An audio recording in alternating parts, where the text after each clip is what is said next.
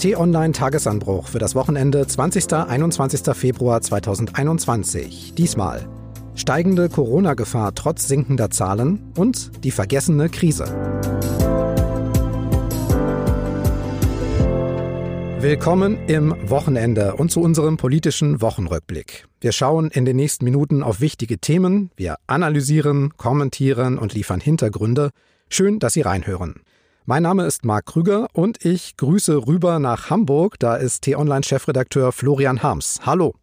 Hallo, herzlich willkommen. Ja, nicht nur die Temperaturen sind gestiegen, auch die Politik hat sich warm gelaufen. Es gibt dort in Sachen Pandemie gute und schlechte Nachrichten. Beginnen wir mal mit den eher schlechteren. Die Daten zeigen, dass sich die Mutationen auch in Deutschland stark ausbreiten. Besonders die Virusvariante, die das erste Mal im Vereinigten Königreich entdeckt worden ist, bereitet uns Sorge. Vor zwei Wochen machte diese Variante noch einen Anteil von knapp sechs Prozent der untersuchten Proben aus. Inzwischen sind es über 20, über 22 Prozent. Erklärt Gesundheitsminister Jens Spahn. Und es ist kompliziert. Denn einerseits sinken die Corona-Infektions- und auch Todeszahlen momentan in Deutschland. Der Lockdown zeigt Wirkung, die Debatte über Lockerungen nimmt Fahrt auf. Andererseits hat sich die deutlich ansteckendere Virusmutation in den vergangenen Wochen schnell ausgebreitet. Jede Woche verdoppelt sich der Anteil ungefähr. Momentan hat sich etwa jeder fünfte Erkrankte mit der britischen Mutation angesteckt. Bevor wir darüber sprechen, noch zu den eher guten Nachrichten.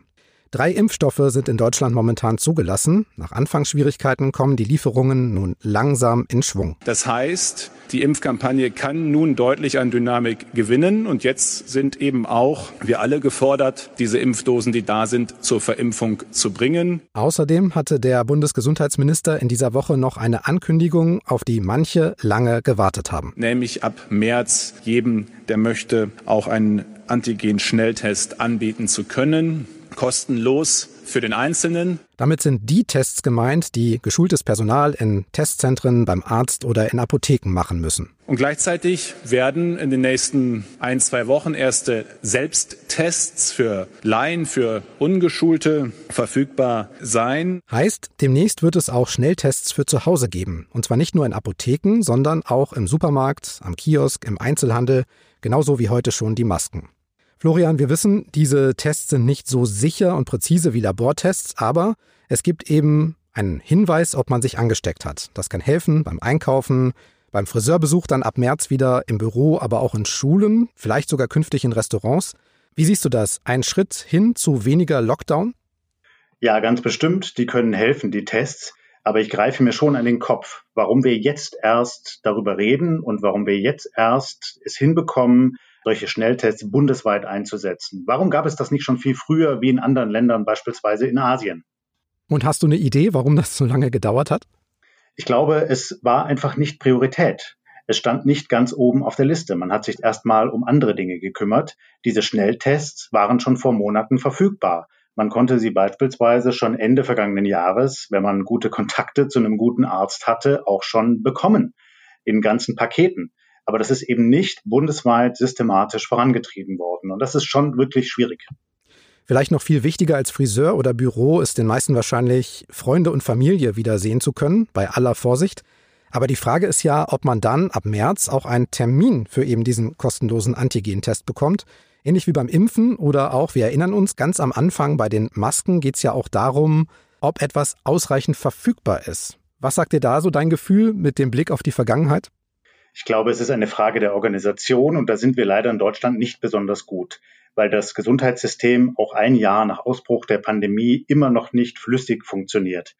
Eigentlich müsste es doch so sein, dass man solche Tests nicht nur bei jedem Arzt bekommt, was ja übrigens bei manchen Ärzten schon gang und gäbe ist. Da kann man hingehen, sich vor der Tür testen lassen, aber eben nicht bei allen, sondern eigentlich müsste es doch so sein, wie beispielsweise in manchen asiatischen Ländern, dass es eben auch in Großstädten überall Stationen gibt, wo man sich mal schnell testen lassen kann, eingerichtet durch die staatlichen Behörden. Denn das Ganze kann ja, wenn es gut läuft, eine Sache von einer Viertelstunde sein.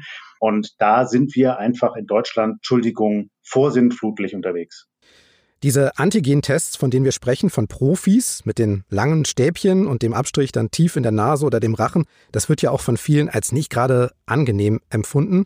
Da scheint ja der Weg mit den Selbsttests aus dem Supermarkt so ein bisschen spucke lebensnah und einfacher. Aber aussagekräftiger sind natürlich die Profitests und dann allem voran auch die Labortests. Und nun kann man sagen, mehr Testen führt sicherlich zu mehr Sicherheit.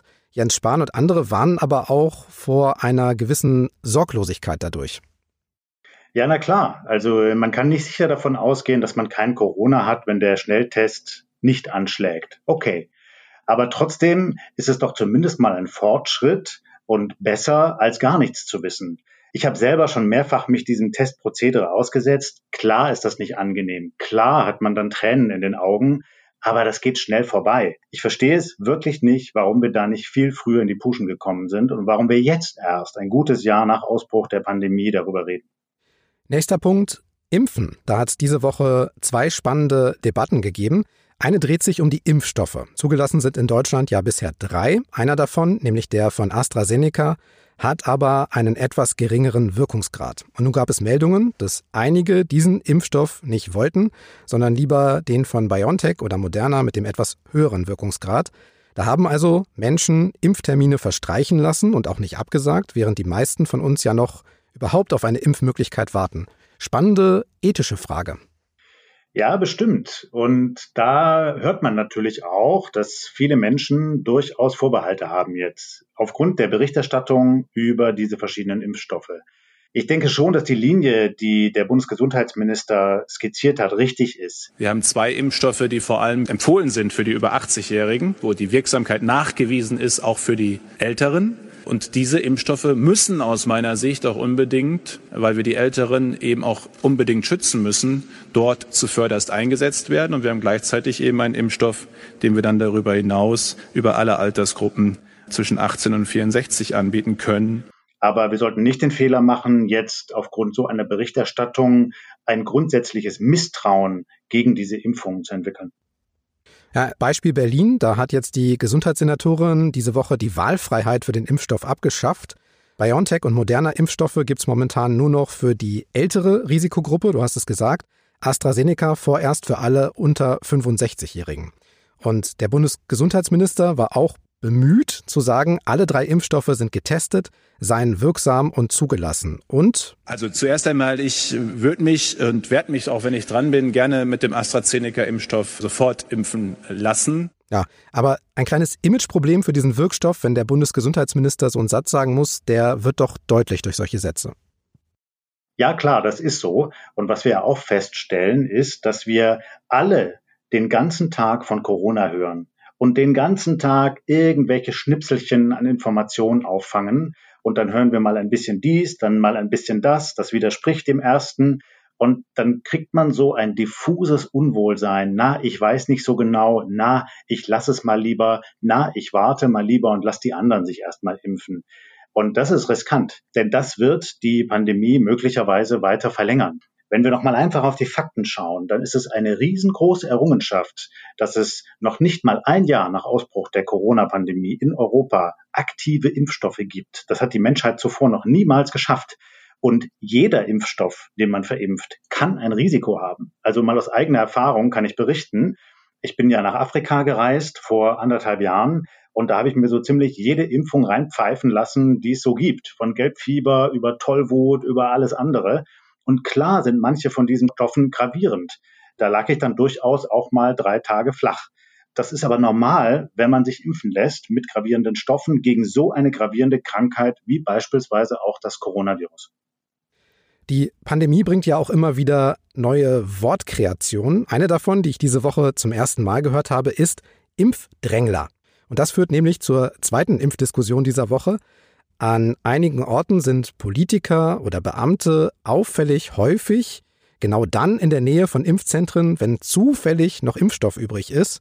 In Halle an der Saale haben sich der Oberbürgermeister Bernd Wiegand und auch mehrere Stadträte schon impfen lassen. In Sachsen und Sachsen-Anhalt wurden jeweils hunderte Polizisten außer der Reihe geimpft, obwohl sie halt noch nicht dran waren. Aufschrei und Kritik. Die Frage ist, zu Recht. Eigentlich ein klassisches Jein. Denn auf der einen Seite ist das natürlich nicht gut, wenn Amtsträger sich vordrängeln, einfach nur aufgrund der Tatsache, weil sie besseren Zugang zu Informationen haben und ein Amt haben, was ihnen dann ermöglicht, eben eine Ansage zu machen, komm, jetzt bin ich mal dran. Das geht natürlich nicht. Es gibt einen ganz klaren Impfplan und da steht drin, wann man drankommt. Wenn man eben einer bestimmten Gruppe zugerechnet wird. Auf der anderen Seite wissen wir ja, dass diese Impfstoffe verimpft werden müssen. Also insbesondere der von BioNTech und Pfizer, der sehr tief gekühlt werden muss. Und wenn dann eben am Ende eines langen Tages noch ein bisschen was zurückbleibt von dem Impfstoff, dann muss der irgendwie an den Mann oder die Frau gebracht werden. Und dann muss man im Zweifelsfall auch mal den Erstbesten impfen, der dazu bereit ist. Und wenn das eben dann beispielsweise Polizisten sind, die ein Impfzentrum beschützen, dann sollten die natürlich auch an die Reihe kommen. Ja, man muss auch dazu sagen, in anderen Ländern haben sich auch die Regierungschefs gleich am Anfang zum Teil vor der Kamera impfen lassen, um eben als Vorbild zu gelten und zu zeigen, ich mache das auch. In Deutschland hat sich zum Beispiel Bundeskanzlerin Angela Merkel dagegen entschieden, sagt, auch ich werde mich impfen lassen, wenn ich an der Reihe bin. Was erscheint dir sinnvoller oder ist das auch ein sowohl als auch? Ja, ich habe lange darüber nachgedacht und ich kann die Motivation von Frau Merkel und auch den anderen Mitgliedern der Bundesregierung nachvollziehen, dass man sagt, ich bin nichts Besseres als andere, sondern ich komme genauso dran wie andere. Ich glaube aber mittlerweile eben aufgrund der großen Skepsis vieler Menschen gegenüber den Impfstoffen, dass es sinnvoller wäre, die Bundeskanzlerin, die Bundesminister, auch der Bundespräsident würden mit gutem Beispiel vorangehen und würden sich publicity-trächtig impfen lassen, so wie wir das in anderen Ländern auch gesehen haben, um eben diese Animositäten und die Skepsis gegenüber dem Impfstoff abzubauen. Gut, wir haben eine schwierige Situation, das haben wir festgestellt und das betonen Politiker auch immer wieder. Einerseits gibt es die Erfolge mit sinkenden Infektionszahlen in Deutschland und auch weltweit. Andererseits droht durch das Ausbreiten der noch ansteckenderen Virusmutante, dass all dieser Erfolg innerhalb von zwei Wochen wieder weg sein kann. Und die Frage wäre ja, was dann? Gibt es da jetzt schon eine Antwort? Ja, dann kann es wieder richtig schlimm werden. Und es gibt ja erste Wissenschaftler, die warnen vor einer dritten Welle. Ich glaube, das Risiko gegenwärtig besteht darin, dass viele Menschen, pardon, die Schnauze voll haben. Die sind einfach dieser Corona-Pandemie und des Lockdowns und des Ausnahmezustands überdrüssig. Die wollen das nicht mehr. Und wenn Sie jetzt eben sehen, jeden Tag die Zahlen gehen langsam runter oder zumindest steigen sie mal nicht mehr, dann kommen sie schnell so in das Gefühl, na, jetzt kann es ja mal bald vorbei sein, jetzt lass uns mal wieder normal weiterleben, lass uns alles öffnen, jetzt müssen wir auch nicht mehr so genau drauf achten. Das ist genau die Gefahr, denn diese Mutationen führen ja dazu, dass man sich sehr viel schneller infizieren kann. Und wenn wir im gegenwärtigen Zustand weiter unterwegs sind, mit der Zahl der Infektionen, aber eben immer mehr Anteilen an Mutationen, dann ist das Risiko sehr groß, dass wir schon im März wieder deutlich steigende Zahlen haben werden. Grenzkontrollen gehören ja seit dieser Woche auch wieder zum Maßnahmenkasten. An der Grenze zu Tirol in Österreich und zu Tschechien lässt Deutschland jetzt wieder kontrollieren. Schwierig natürlich im Schengen-Raum und in einer EU der offenen Grenzen und der engen Lieferketten für Waren halt auch. Entsprechend gibt es daran Kritik. Andererseits sind die Kreise mit auffällig hohen infizierten Zahlen in Deutschland auch entlang der tschechischen Grenze. Wie schätzt du das ein? Grenzen zu? Gute Sache? Ah, richtig gute Sache, nicht unbedingt, Marc, denn Europa lebt ja von offenen Grenzen. Nicht nur für den Reiseverkehr, sondern insbesondere eben auch für den Handel. Und Deutschlands Wohlstand ist ganz wesentlich abhängig von diesem Handel. Wir sind ja ein Transitland. Aber man muss eben auch sehen, wenn das Risiko groß ist, dass Mutanten eingeschleppt werden, dass die Infektionen deutlich zunehmen, dann muss man eben vorübergehend auch mal zu so einer harten Regel greifen, dass man die Grenze vorübergehend schließt. Ich finde es aber richtig, dass der Bundesinnenminister Seehofer jetzt auch Ausnahmen zugelassen hat, beispielsweise für Pendler aus Tschechien, die in deutschen Betrieben arbeiten und da wirklich unbedingt gebraucht werden, dass die eben dann doch einreisen dürfen. Und wir müssen immer abwägen zwischen dem Gesundheitsschutz, das ist das wichtigste Gut, das wir zu schützen haben, aber natürlich müssen wir auch schauen, dass die lebensnotwendigen Bereiche laufen. Also wir hätten ja nichts gewonnen, wenn wir die Pflegekräfte nicht reinlassen würden. Dann wär, hätten wir anders, äh, wieder woanders ein Problem. Impfungen kommen also langsam voran. Mehr kostenlose Tests und auch Selbsttests sind in Sicht. Wenn halt nur die Mutanten nicht wären, könnte man sagen. Aber zum Schluss, Florian, lass uns noch mal Jens Spahn hören. Ermutigend bleibt aber, wie gesagt, die letzten zwei, drei Wochen. Kontaktreduzierungen helfen offenkundig auch bei den Mutationen. Und damit bleibt es übrigens bei einem Punkt unbedingt. Wir machen den Unterschied. Jeder, jeden Tag. Dieses Virus kommt alleine keine zehn Zentimeter weit durch den Raum. Es kommt nur durch uns weiter. Das gilt für mutierte Viren genauso. So, das kann man als Hoffnung machen hören oder aber auch als Vorbereitung auf einen noch längeren Lockdown. Was hörst du raus? Beides. Also wie alle klammere ich mich an jeden kleinen Strohhalm der Hoffnung und hoffe darauf, dass es bald besser wird. Aber ganz realistisch betrachtet ist es ziemlich wahrscheinlich, dass wir auch im März noch einen Lockdown haben werden. Wie auch immer geartet, vielleicht mit einzelnen Öffnungen. Aber wir werden ganz bestimmt noch nicht im März und vermutlich auch noch nicht im April in unser normales Leben zurückkehren können. Die Corona-Pandemie überlagert alles, auch Themen, von denen wir eigentlich gedacht hätten, dass sie zu den großen Debatten der Jahre 2020 und 2021 gehören. Vergessen wollen wir sie aber nicht, denn die Probleme mit dem Klimawandel zum Beispiel hören ja durch die Pandemie nicht auf, auch wenn selbst Politiker auf ihren Social-Media-Accounts die Kälte der vergangenen Wochen als Gegenbeweis gelten lassen wollen und dabei lokales örtliches Wetter mit Klima verwechseln. Vom gestörten Polarwirbel war viel die Rede, der eisiges Wetter im Norden und milde Temperaturen im Süden Deutschlands gebracht hat. Experten sagen, diese außergewöhnlichen Wetterlagen könnte es künftig öfter geben, auch mit klirrender Kälte. Grund sei der Klimawandel, der den Polarwirbel durcheinander bringt. Und daran zeigt sich eins, Florian, es ist irre kompliziert, wenn man verstehen soll, dass Erderwärmung an einigen Orten zu mehr Kälte führen kann, da muss man viel erklären, genau hinschauen und deswegen die Frage, und ich ahne, wie du sie beantwortest, reden wir momentan zu wenig über sowas, über den Klimawandel. Ja, Marc, ein ganz klares Ja. Und da müssen wir Journalisten uns an die eigene Nase fassen. Aber wir dürfen das auch von den politisch Handelnden einfordern und de facto auch von allen Menschen in diesem Land. Wir müssen uns mehr mit dieser größten Herausforderung unserer Zeit beschäftigen und überlegen, welche Antworten wir darauf geben können. Du hast ja auch im Tagesanbruch Newsletter diese Woche drüber geschrieben. Das kommt ja in einer Themenabfolge von ganz viel Corona, von Außenpolitik, von USA und so weiter. Wie sind dann die Reaktionen auf Klimawandeltexte gerade? Ja, das waren sehr besondere Reaktionen, denn ich habe viele Zuschriften bekommen von Leserinnen und Lesern, die gesagt haben, danke, endlich schreiben Sie mal wieder über den Klimawandel. Bitte mehr davon. Und zwar nicht nur in dem Sinne, dass man anprangert und sagt, mein Gott, das ist alles so schlimm und es funktioniert nicht gut genug und wir verlieren das Thema aus dem Blick, sondern eben auch konstruktiv darauf hinzuweisen, was man denn tun kann, auch als einzelner Bürger. Ich habe ja auch etwas aufgezeigt, wie beispielsweise als Bürger schon mit einer kleinen monatlichen Spende Institutionen zu unterstützen, die Klimaschutzprojekte in anderen Ländern fördern.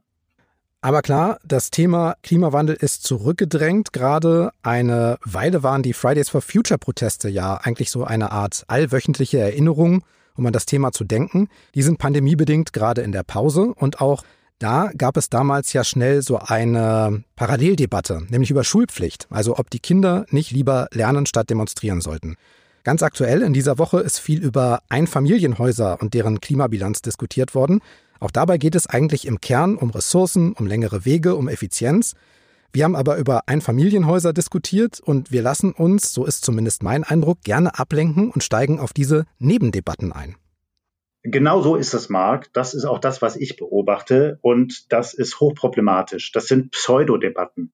Die lassen sich natürlich einfacher führen, als die eigentlich viel größere Frage zu beantworten, was wir gegen die globale Klimakrise tun können und vor allem auch unseren inneren Schweinehund zu überwinden und eben einzugestehen, dass unser Lebenswandel heutzutage nicht mehr adäquat ist, dass wir auch uns selbst hinterfragen müssen. Und das ist unheimlich schwer. Und dann ist es eben menschlich, sich auf eine Nebendebatte zu verlagern und dann auf einmal über Einfamilienhäuser zu diskutieren. Dabei ist das doch überhaupt nicht das Thema, über das wir jetzt reden sollten. Nun könnte man ja argumentieren, die Corona-Pandemie hat wenig Gutes gebracht, sorgt ja aber als Nebeneffekt für zum Beispiel weniger CO2-Ausstoß. Wegen all der ausgebliebenen Reisen, Flüge, Autofahrten, der zurückgefahrenen Produktion in Fabriken und so weiter. Hier dämpft aber die Weltorganisation für Meteorologie von der UNO ein bisschen die Erwartungen.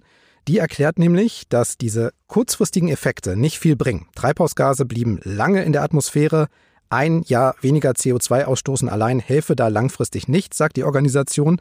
Es brauche eine langfristige Strategie. Und daran wird dann aber auch deutlich, wie groß die Aufgabe ist, nämlich wenn nicht mal all die unfreiwilligen Einschränkungen durch Corona einen wirklichen Effekt aufs Klima haben. Genau, wir brauchen einen Systemwechsel. Und zwar einen Systemwechsel in unserem Wirtschaftsleben, in unserem Verkehr, in unserem persönlichen Leben und eben auch in dem, was wir als Luxus wahrnehmen. Also wenn man nochmal fragt, was kann man als Einzelner tun, dann kann man sich die Frage stellen, muss ich zweimal im Jahr ins Flugzeug steigen und eine Fernreise machen? Und mache ich das als erstes, wenn die Corona-Pandemie vorbei ist, weil ich dann eben endlich wieder Urlaub machen kann in Übersee oder auf einer Mittelmeerinsel oder sonst wo. Ich kann mich auch in Frage stellen und überlegen, muss ich jeden Tag Fleisch essen? Klar ist das lecker. Klar ist das ein Genuss. Aber ich sollte mich schon auch für die Folgen meines Handelns interessieren. Und das Argument, das manche anführen, die dann sagen, ja, aber die Chinesen, aber die Inder, aber die Russen, die sind doch alle viel schlimmer, das greift eben nicht, weil sich diese riesengroße Herausforderung der Klimakrise nur dann lösen lässt, wenn wir alle mithelfen, rund um den Globus und wenn es eben auch Vorbilder gibt. Und die Europäische Union und wir, Deutschland, als stärkstes Land der Europäischen Union, sind diejenigen, die wahrscheinlich das plakativste und das stärkste Beispiel geben können für andere Länder, die sich dann bei uns etwas abgucken. In dieser Woche hat auch die Mission eines sehr reichen Mannes wieder ein bisschen Schwung in die Klimadebatte gebracht. Microsoft-Gründer Bill Gates hat viele Interviews in deutschen Medien gegeben, denn er hat ein neues Buch rausgebracht. Und während seine Multimilliardenkollegen Elon Musk von Tesla oder Amazon-Gründer Jeff Bezos mit ihrem vielen Geld den Weltraum erkunden, will sich Gates unter anderem um den Klimawandel kümmern, fordert mehr staatliche Ausgaben für Klimainnovation.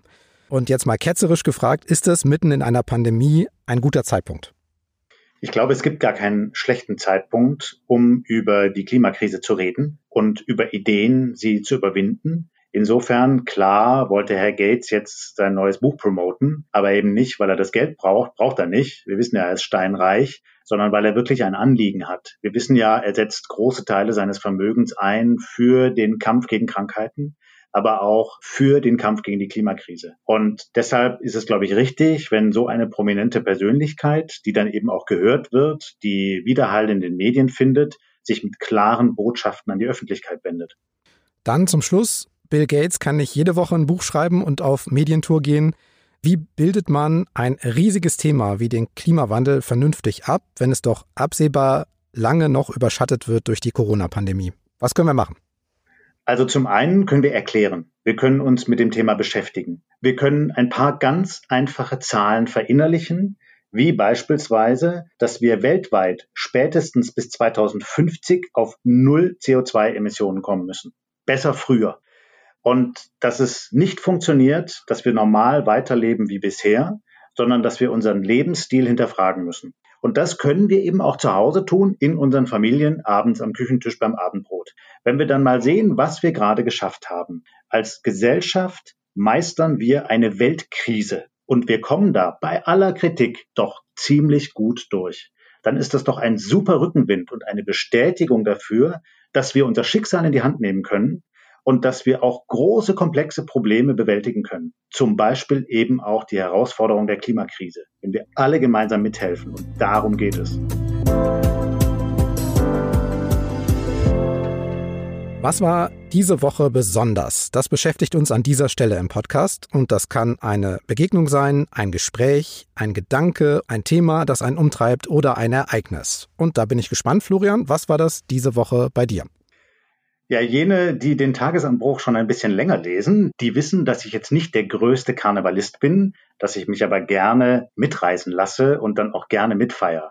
Jetzt haben wir ja die Pandemie und den Lockdown, da gibt's nun mal keinen Karneval, aber findige Köpfe in meiner Redaktion hatten sich ausgedacht, dass man das natürlich trotzdem irgendwie hinkriegt. Und die haben vergangene Woche in der T-Online-Redaktion einen virtuellen Karneval organisiert. Das heißt, wir haben uns alle verkleidet vor unsere Computer gesetzt, haben uns was ordentliches zu trinken daneben gestellt und dann haben wir Karneval gefeiert. Mit vielen lustigen Spielen, mit guter Musik, mit viel Lachen. Und am Ende haben wir sogar vor den Rechnern getanzt. Ja, jeder für sich, aber es war trotzdem sehr spaßig. Hat mir gezeigt, auch in dieser schwierigen Lage, auch in diesem Lockdown kann man trotzdem fröhlich bleiben. In diesem Sinne, selbst wenn es von mir selten kommt, Alaf und Hellau. Da Sie gern Podcasts hören, schauen Sie doch bei t-online.de-podcasts vorbei. Da finden Sie natürlich den Tagesanbruch, aber auch unseren Wissenschaftspodcast Tonspur Wissen. Da geht es diese Woche um Wölfe und wie sie sich in Deutschland ausbreiten. Und Ladezeit ist auch noch da, der Podcast über Elektromobilität. Diese Woche mit einer großen Übersicht der besten E-Autos in jeder Preisklasse. Lob, Kritik, Grüße zum Tagesanbruch und diese Ausgabe gern per E-Mail an podcasts.tonline.de und lassen Sie uns gern eine Bewertung da. Bei Apple Podcasts können Sie zum Beispiel fünf Sterne vergeben. Darüber freuen wir uns ganz besonders. Das war's für diese Woche. Danke fürs Hören, sage ich. Tschüss und bis zum nächsten Mal. Tschüss und bleiben Sie uns gewogen.